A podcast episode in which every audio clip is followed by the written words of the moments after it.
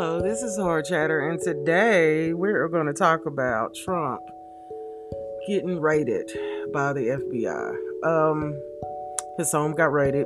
Yes, he was out of town. He was not in town. They waited, I believe, for him to go out of town in order to do it. It's historical, people, because it's the first time in United States history that an ex-president or any president houses have ever been raided. And let me tell you something.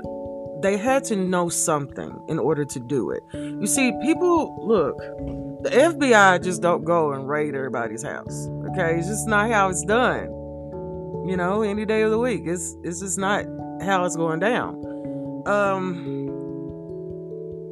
For those who feel sorry for him, I'm sorry for you, because when you spend so much time spreading hate, miseducation, voter fraud information, the thing that happened where the people were sent to the thing, which I don't even want to talk about that because that was horrible. But there's a lot of things that they could have gone in there and searched for. And I hate to think about it, but Epstein, was that his name?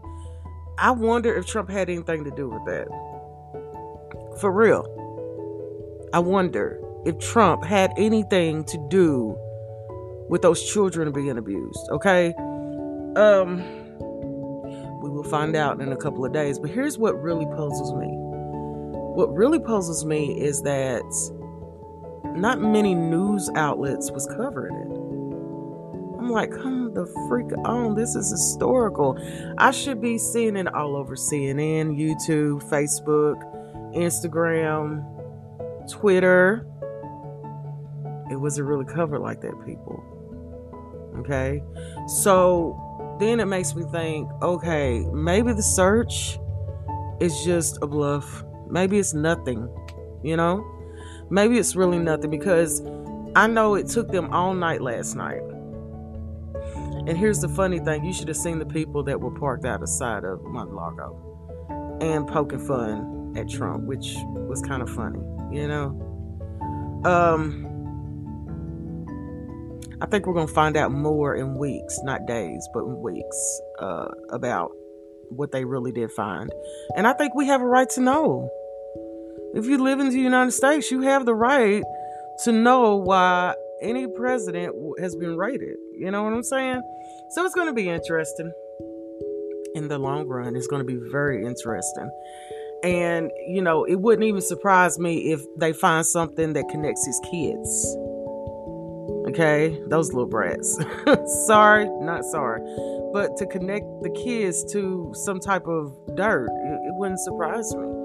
And another thing, for those who are so for Trump, oh my God, Trump's big daddy type crap, everybody has to pay the price in life when you do bad, okay?